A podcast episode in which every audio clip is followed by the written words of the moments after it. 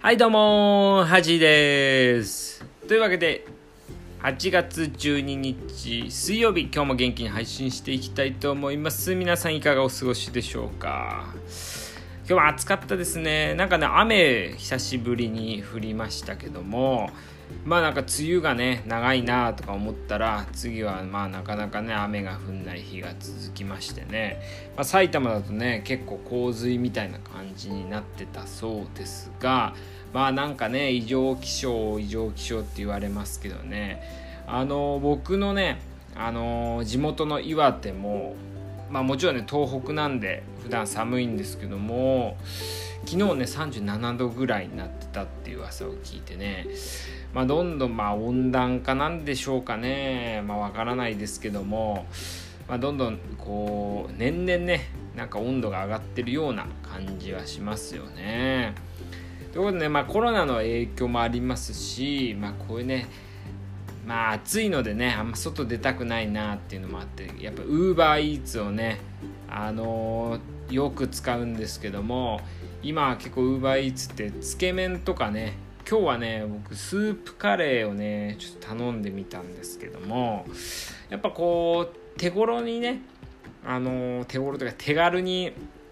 あのいろんな普段ね家の近くにないこう食べ物とか頼めるのはやっぱいいですよね。だからこうウーバーイーツ頼むようになって結構2キロぐらい太りましたよね。だからちょっと筋トレしなきゃいけないなとは思っているんですけども。でね今日あの UberEats のそのアプリをね使ってたんですけどそしたらあの月980円で、えー、手数料無料になるみたいなね。手数料大体こう、まあ、配達料と手数料合わせてまあ400円ぐらいなんですかね大体、まあ、店によるんですけども。で1回手数料200円ぐらいのまあ5回頼むと得みたいなね感じなんですけど。なんかそういううんなんか最近アマゾンとかもそうなんなんか月まあネットフリックスもそうですね。月払うものがね結構多くなってきて結局何に払ってんのかよく分かんないっていう状況になってますよね。前はあの Audible ってあの本を音声でね読んでくれるやつ登録したんですけどあそれね無料期間かな。お試し期間。1ヶ月お試し期間やってみたんですけどちょっとね自分にはまだ合わなかったんでもうお試しでやめちゃったりとかね。まああとは、えー、まあやってるとしたらえー、Amazon の、まあ、プライム会員ではありますね。あと Netflix と。あとエバーノートもまあ、月とか年契約で払ってたりね。まあなんかいろいろ契約ばっかしてんなっていう感じなんですけども。でえっとまあ全然関係ないんですけどこう医療やってるとねやっぱ高齢者と絡む機会が多くてこうたまにこうまあもともとね僕ちっちゃい頃おじいちゃん子だったんですよね。でまあ3世代で岩手で暮らしてたんですけども結構ねおじいちゃんまあ僕が中1ぐらいで亡くなっちゃったんですけどもまあ結構おじいちゃんとかねのことを思い出すんですけどもあの僕ねちっちゃい頃の趣味は相撲とかね将棋とか落語とかだったんですけども全部ねあのおじいちゃんからの趣味ですね。だほんとちちっちゃい頃ねもドリフとかねまあお笑いっていうかねあと落語の CD とかね聞かされてましたけどなんかねしかもこう田舎なんでね家の周りになんかこうおじいちゃんの友達とかが多くてその人とね相撲の話とかこう落語のねなんか古今亭なんとかが好きだとかねなんかこういう話をする。すごいおじいちゃんたちが喜ぶんですよね。こんなちっちゃいのによく知ってみたいなね。だからそれが嬉しくてね覚えてたのもあるかなとは思うんですけども。結構ねおじいちゃんとかおばあちゃん高齢者のアイドルでしたね。ちっちゃい頃はね。でもやっぱ自分もこうなんか詳しくなんなきゃみたいなのはあったんでしょうね。だからあの相撲落語まああと野球とかね今も見ますけどもぱりまあ同世代の中でやっぱ詳しいっちゃ詳しいのででもその知識っていうのは今も結構生きてるかなとは思いますね。あの60代とかの人っていうのはやっぱその辺好きなのでそういう人とねあの結構お話しする話す機会があるとねあのそういう話で盛り上がれると結構若い人でそういう知識のある人少ないので、まあ、結構喜ばれるんで、まあ、それは良かったかなと思いますね。だ結構そうおじいちゃんのこととかね思い出したりしますけど結構ちっちゃい頃ってねやっぱその影響とかって親のね趣味とかそういうのが影響強いかなと思いますね。だ自分もね子供ができたりしたらねまあ趣味とかまあ、結構多い方ではあると思うのでなんかどんどんね教えてあげて一緒に遊べたらなとは思いますけどね。まあ、全然こう子供生まれる予定とか一切ないんですけど、まあ、そういうのをねちょっと考えたりはしますよね。というわけで、えー、今日は水曜日なのでハジのメディカルトークということでね僕医療の話をするんですけど今日はまあ、ちょっとテイスト変えてね今後の医療がどう変わっていくかっていうね僕の予想というかね話していけたらなと思うんですけども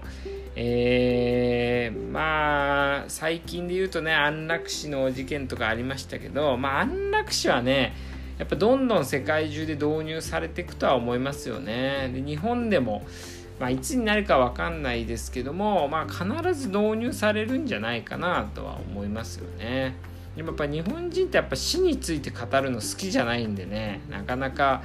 まあ他の国よりはこう難しいかもしんないですけども、まあ、逆に言うと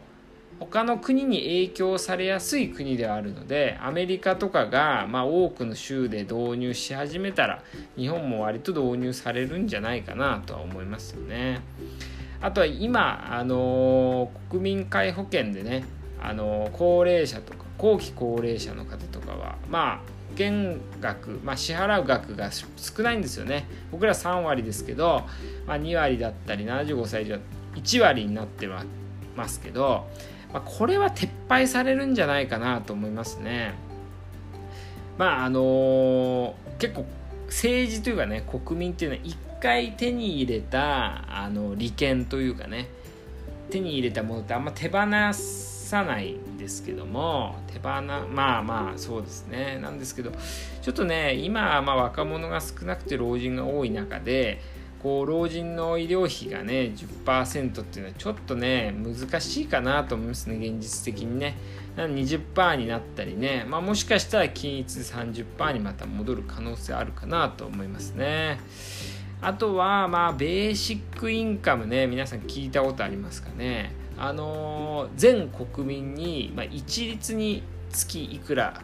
払うってかっていうのがあるんですけど、まあ、それがベーシックインカム。でベーシックインカムの基本は、まあ、生活保護とかをなくすんですよね。なくなるんで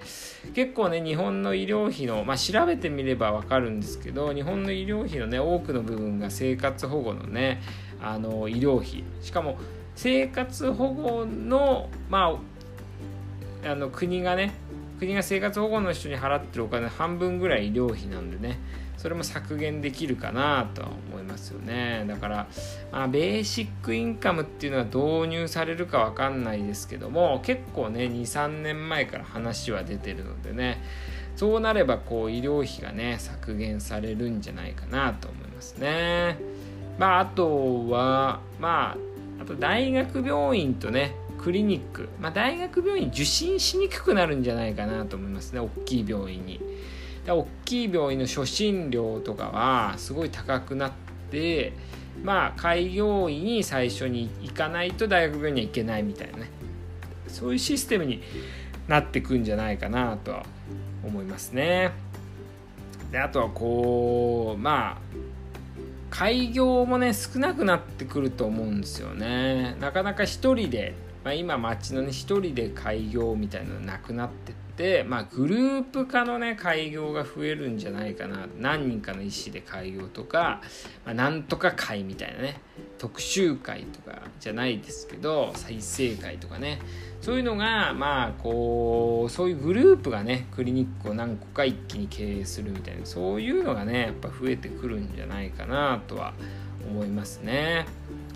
あとはこうすごい思うんですけどもまあ医者というとね、まあ、命を救うとか寿命を延ばすとかってイメージあるんですけどもまあそういう医療がまあ主なんですけども、まあ、半分ぐらいですかね。医者の仕事半分ぐらいは、まあ、いい再起を迎える治療とかねいい死に際死に際をね迎えさせてあげる治療みたいなねそういう仕事が増えてくんじゃないかなとは思いますね。これは安楽死もその中に入ってくるとは思うんですけども